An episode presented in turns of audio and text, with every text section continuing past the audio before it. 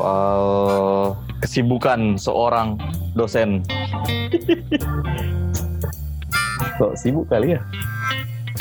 Kayak capek kok saya lihat tuh. Jadi kita rekam ini. Hah? Kayak capek kok saya lihat tuh. Kenapa? Ya capek lah. Harus capek. Berarti banyak kerja ya kalau capek ya bro? Iya. Ya. Banyak. banyak juga anu yang masuk-masuk. Amin, amin ya Allah. Jadi sebenarnya Rul, kalau mau dibilang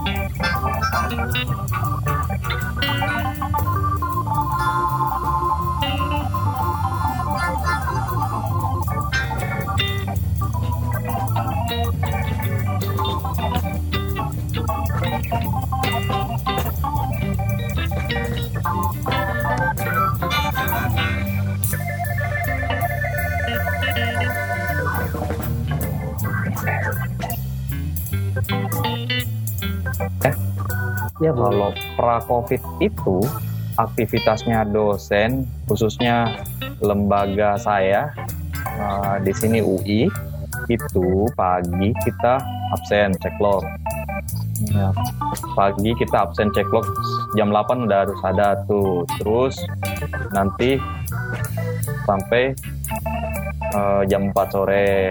Setelah jam 4 sore lanjut lagi menganalisa sebagai tenaga ahli di DPR. Sebenarnya bukan tenaga kan di DPR itu Rul sudah ada jatah untuk masing-masing anggota 5 tenaga ahli, 2 tenaga administrasi. Tapi dia masih butuh tenaga analis. Nah, saya masuk di situ sebagai tenaga analis. Beda tenaga ahli dengan Jadi, tenaga analis. Aktivitasnya full. Iya, Pagi sampai malam full. Pagi itu dosen, sore sampai malam analis. Cih, Tapi beda. Gimana Rul menurut ahli- kamu Rul? Beda tenaga ahli dengan tenaga analis.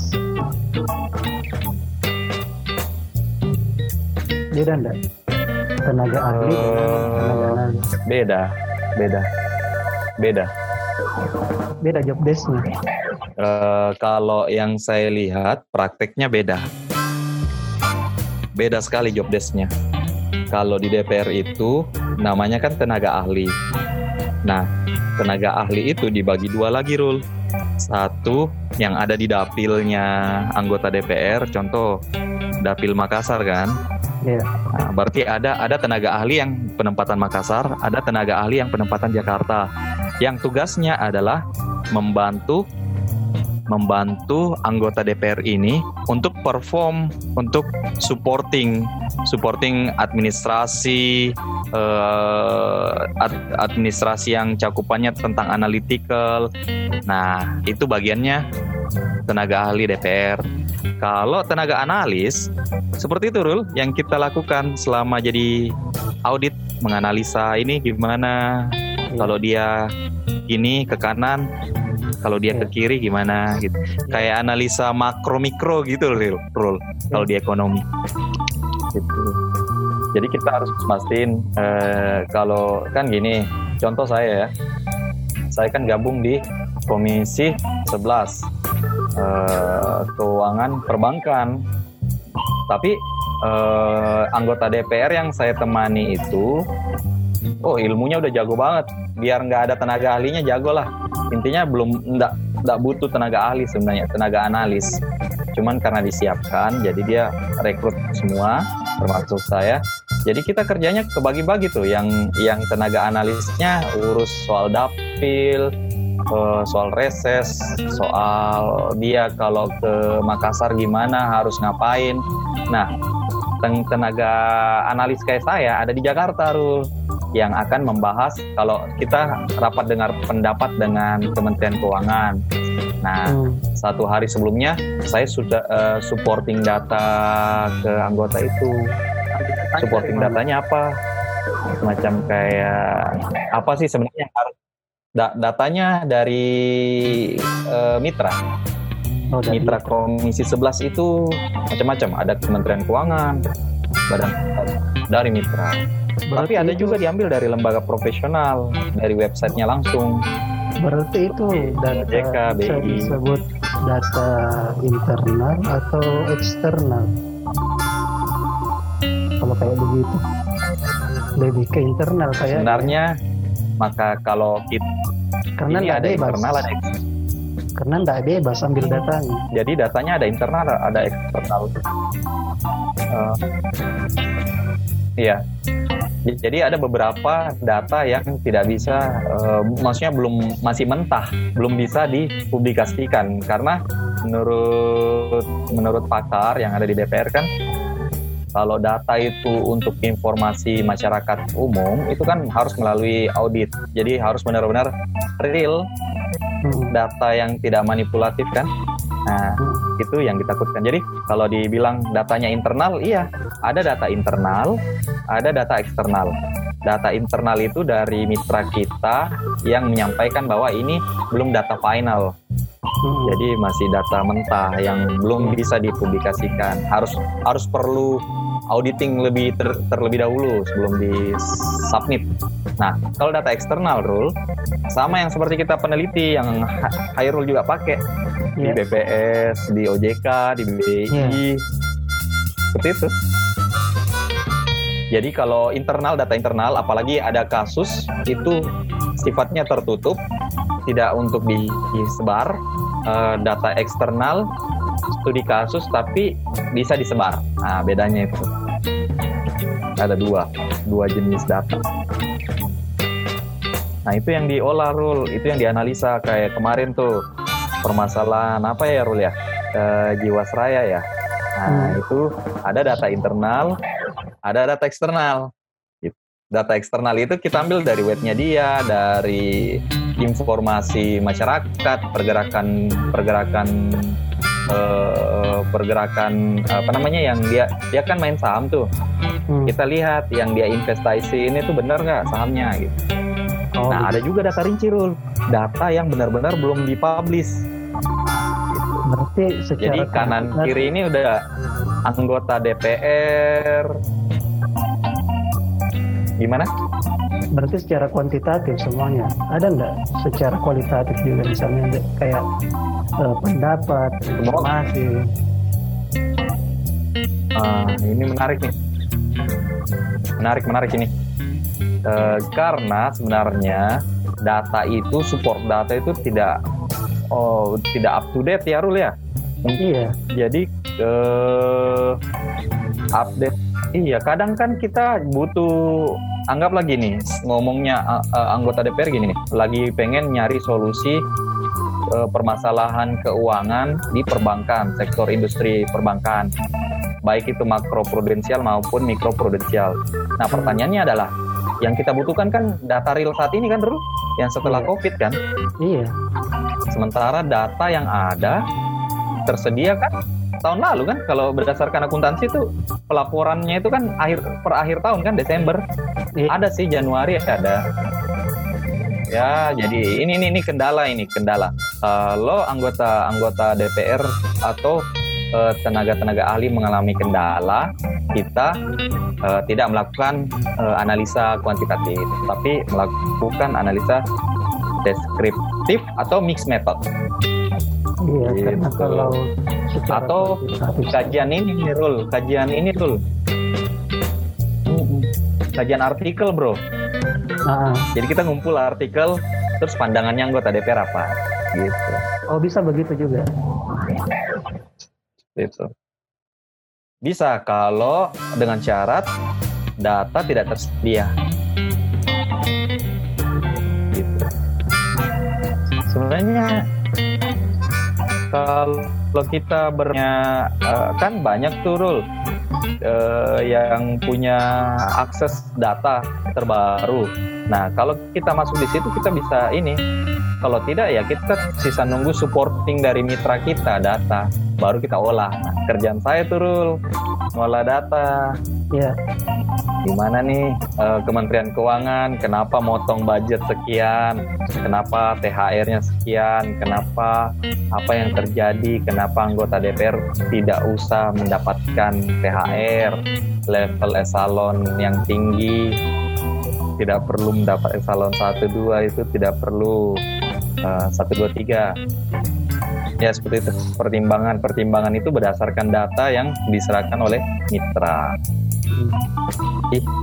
metodenya itu ada metode kuantitatif, ada metode kualitatif. Tapi lebih banyak rule saat ini karena bahas tentang COVID, jadi data-data metodenya nggak tidak berbentuk time series yang seperti yeah. kayak yang selalu kita ajarkan mahasiswa. Tidak, yeah. tidak gitu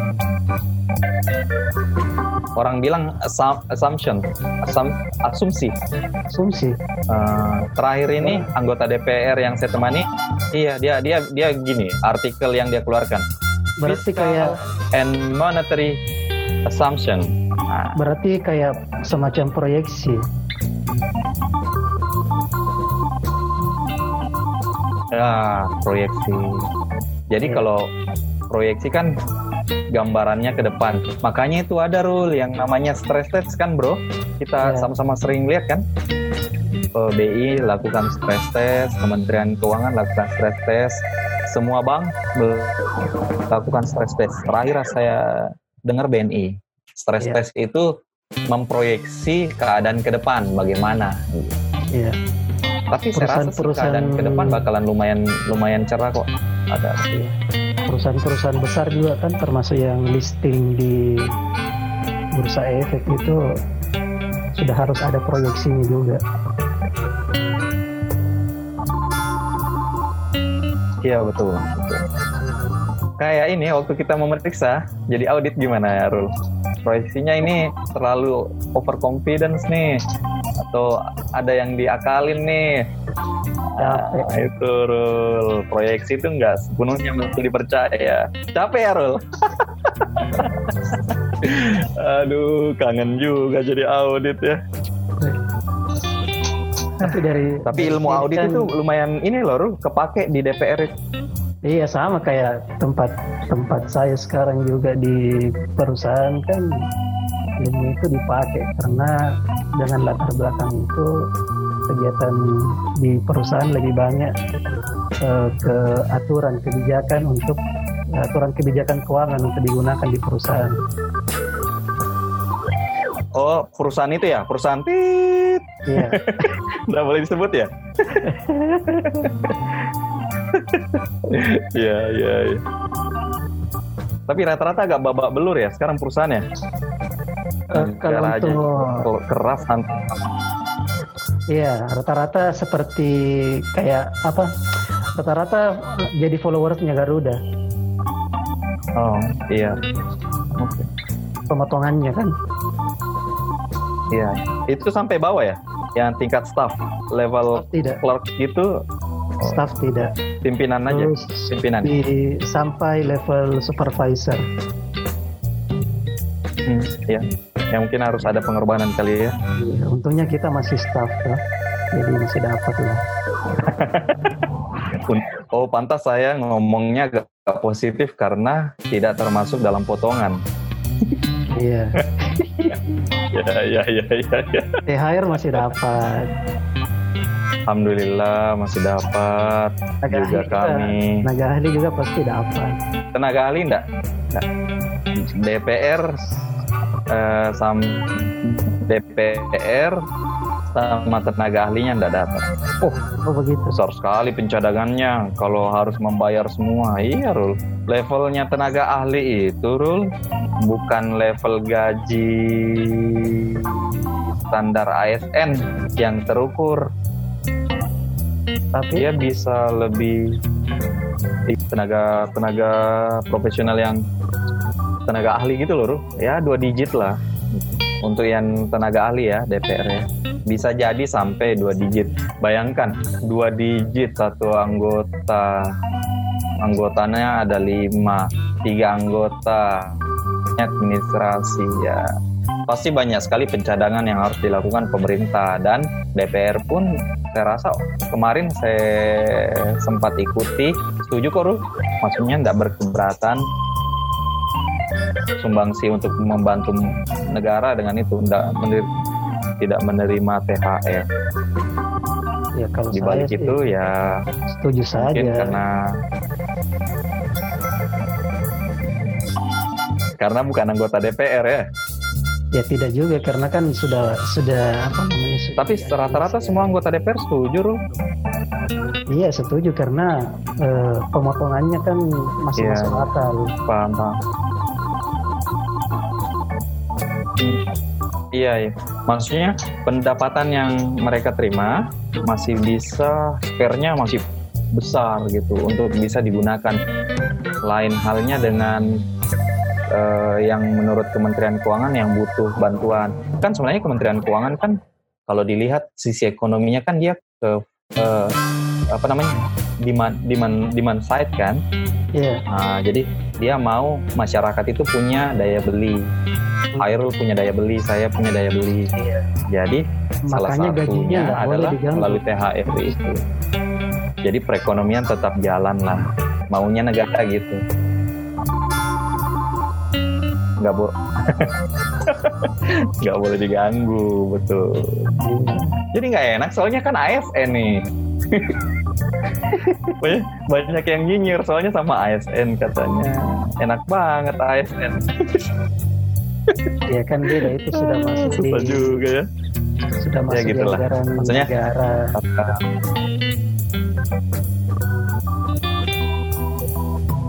Iya. Ta- Hairul kan orang akuntansi kan? Jadi sebenarnya Iya. kalau sudah dianggarkan berarti sudah sudah ada kekuatan untuk membayar itu. Walaupun anggaran itu bisa direvisi, tapi Iya. hasil revisi anggaran itu kan tidak mungkin untuk melakukan hal yang sifatnya konsumtif kan? Pasti Iya. diarahkan Harus yang produktif. ini aja kemarin Kementerian Riset dan Teknologi potongannya itu ya produktif, betul. Benar. Setuju. Kemarin eh, sempat saya bahas juga dengan teman yang lain di podcast juga itu mengenai kebijakan Kementerian Keuangan itu ada realokasi anggaran dari Kementerian Keuangan jadi digunakan untuk eh, para penderita Iya. yang COVID.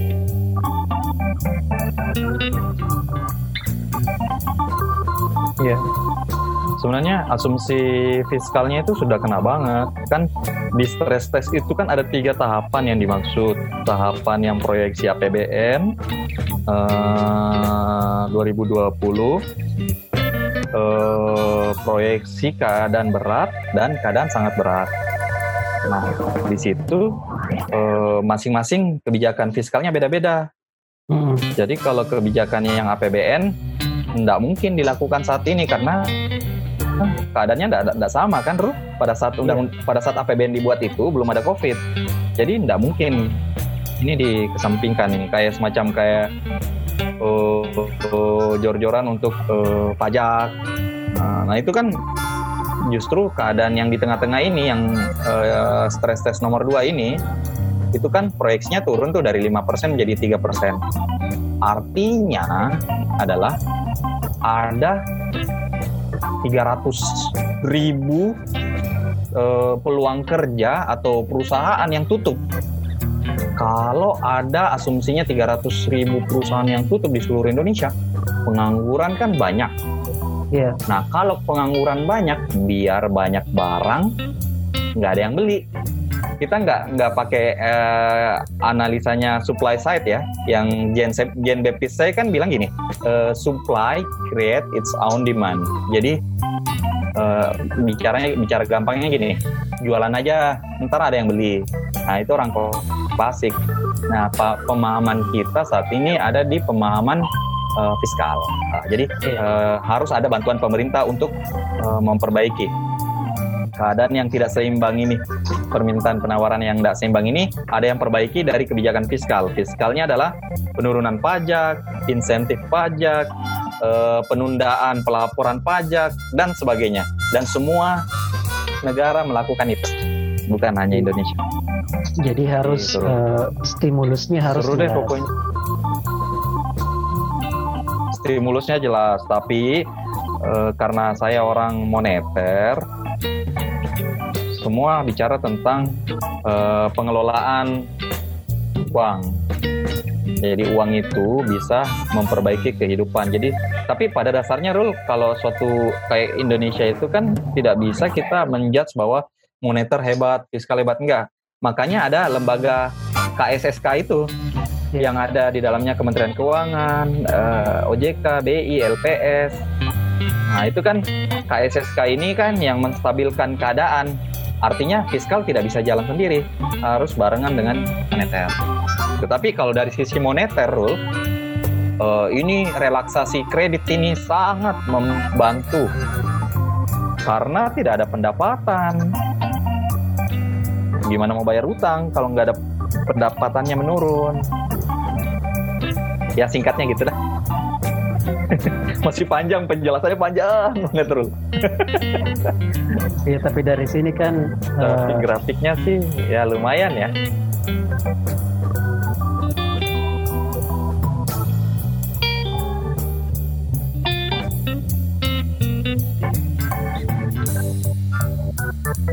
Nah, ya, kayak gini nih.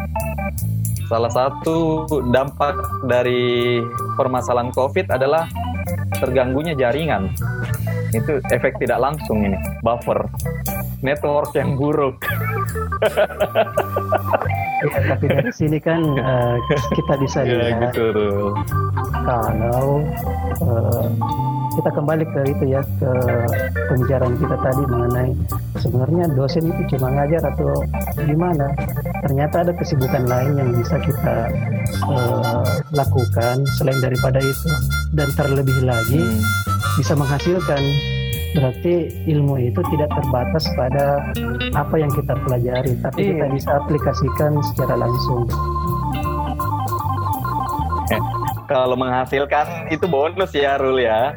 Iya, menghasilkan itu bonus. Ya. Tapi bagaimana Setuju. caranya kita Setuju sekali uh, Pak Hayat mengimplementasikan apa yang kita pahami, kita usahakan untuk bisa menghasilkan.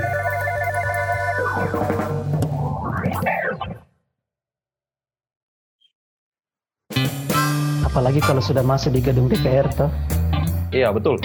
Uh, kalau kita bicara tentang tupoksi dosen, memang tidak mungkin hanya pengajaran. Aduh, gedung DPR itu momok bagi beberapa orang ya. Tapi kalau ada di dalam situ, Rul, tidak seperti yang kita bayangkan, Korul. Di dalam itu banyak orang-orang yang intelektual, pemikir, Nah, yang yang yang muncul di media kan framingnya kan banyak yang uh, under qualified. Padahal yeah. salah satu anggota DPR yang saya temani itu, waduh, pemikirannya gitu, aduh, selevel inilah, selevel uh, menteri lah ya menurut saya. jauh ke depan. Nggak mikirin yang saat ini. Jadi kalau jadi dosen rugi rul. Kalau hanya ngajar harus penelitian.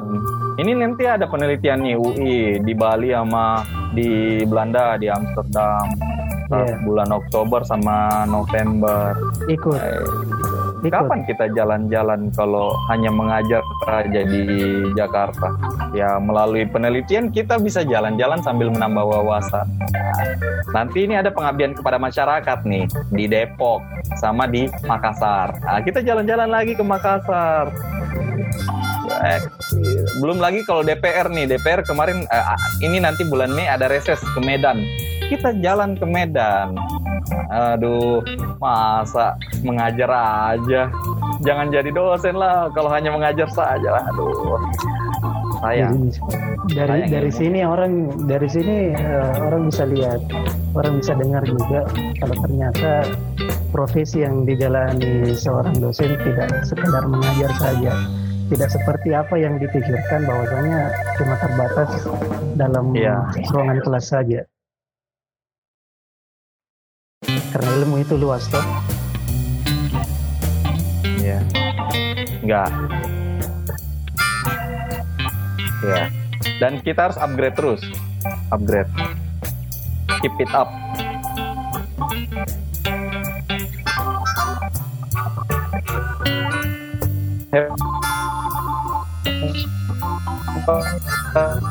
Dari kita.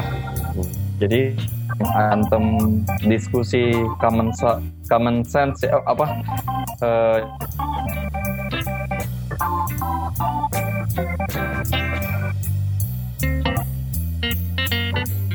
nggak mungkin nggak. Nah, ilmunya tuh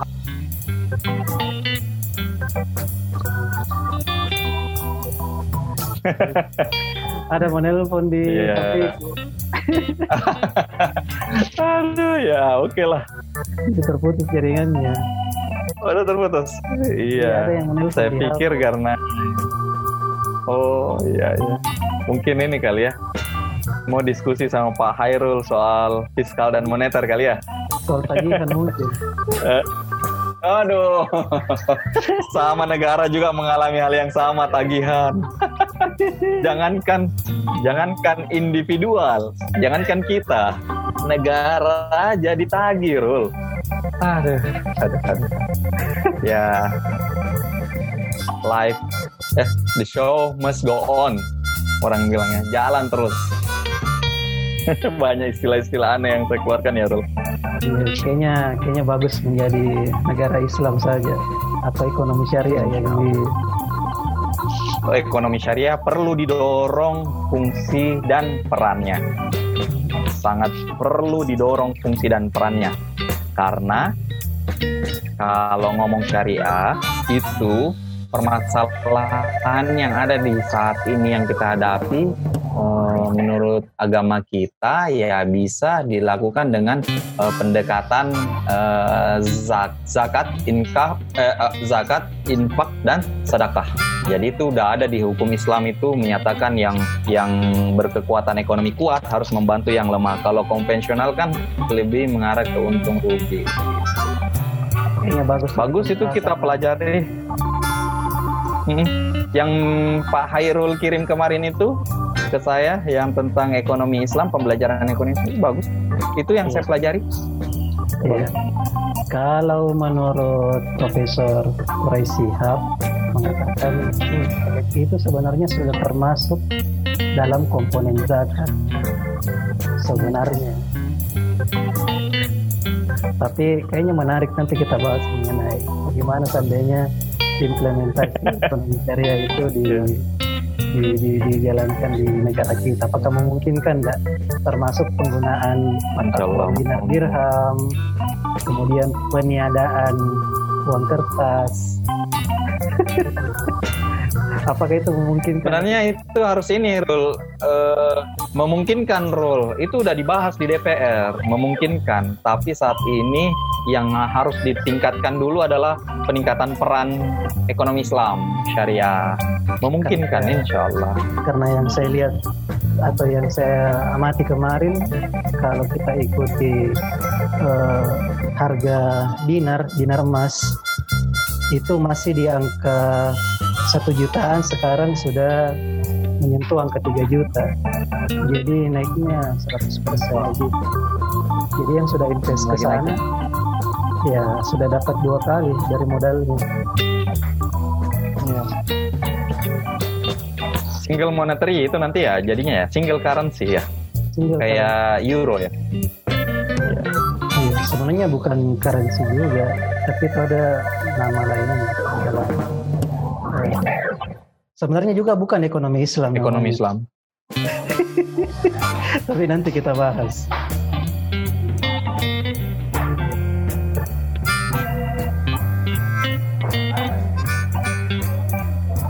Ini menarik ini karena langsung pakar ekonomi Islam yang ngomong. Jadi saya langsung belajar ini gimana gimana. Jadi saya diam ini.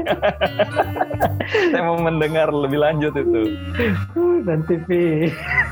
Tapi harus disimpan dulu ya. Simpan dulu. Nanti, ya. Pertemuan berikutnya ya. Ajar Jadi, dong kita lah.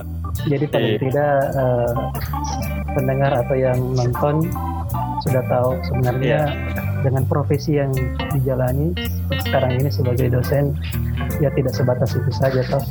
Banyak yang bisa kita yeah. lakukan. Jadi explore lah ilmunya. Ke mana-mana. Ya, baca lah baca. Kayak ini buku yang dikasih sama Hairul nih ekonomi Islam ini. Wih di print kayaknya. Kan harus belajar. Betul betul betul betul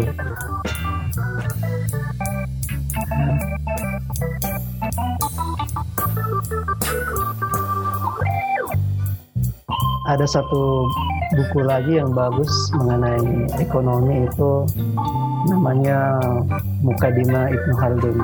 Pak Heru? Iya, ada ada. Buffer lagi ya? Ah. Iya, buffer. Nah. Ada satu buku lagi itu namanya Mukadima Ibnu Haldun.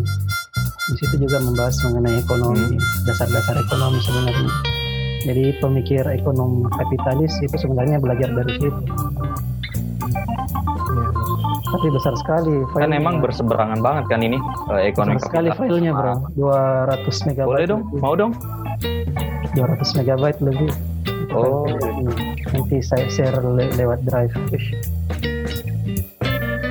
iya bagus tuh kayaknya bro kayaknya kayaknya empat ratus lima ratus halaman kayaknya Ih, bagus bagus. Bahan pembelajaran lagi ekonomi Islam. Iya, bisa jadi. Di situ ada perbandingan lagi. kan? Bisa jadi jurnal lagi tuh Iya, yeah, Tidak, bukan perbandingan, tapi dengan ilmu yang ada sekarang kita bisa membandingkan bagaimana sebenarnya. Oh iya, iya. Berarti di buku itu, iya iya, paham saya. Berarti pure di situ ya, pure ekonomi Islam. Nanti kita iya. membandingkan dengan apa yang kita pelajari saat ini. Iya. Dan kalau kita baca itu kita bisa tahu sebenarnya pemikir-pemikir kapitalis ambil cuma mencaplok dari situ kemudian kita tambah-tambah iya iya. Iya kemudian hilang lah. Dan hilanglah itu rasa rasa Islamnya dalam ekonomi. Iya iya iya. Tapi thank you tema berikutnya ya. Sebelum kita ngobrol gini Iya, sebelum kita ngobrol ini. Tapi Terima kasih sudah... Bapak Hairul. Mau bagi ilmu sore-sore ke ke saya dengan teman-teman yang lain. Terima kasih Bapak Herul. Saya yang dapat ilmu dari Bapak Herul. Nanti ngobrol-ngobrol lagi ya Pak. Tapi ya. kalau temanya ekonomi Islam, ya, harusnya saya yang jadi moderator, Bapak yang jadi yang ngomong biar ya, pakarnya dong yang ngomong dong ya. Saya kirim saja ya. materinya baru bapak yang baca. Ah, boleh boleh boleh. Baca tapi tetap anda yang sebagai narasumber. Oh, siap siap. Sampai ya, ketemu lagi kalau begitu bro ya. Sehat-sehat. Sehat-sehat selalu Harul sama keluarga. Assalamualaikum. Salam sama keluarga. Waalaikumsalam.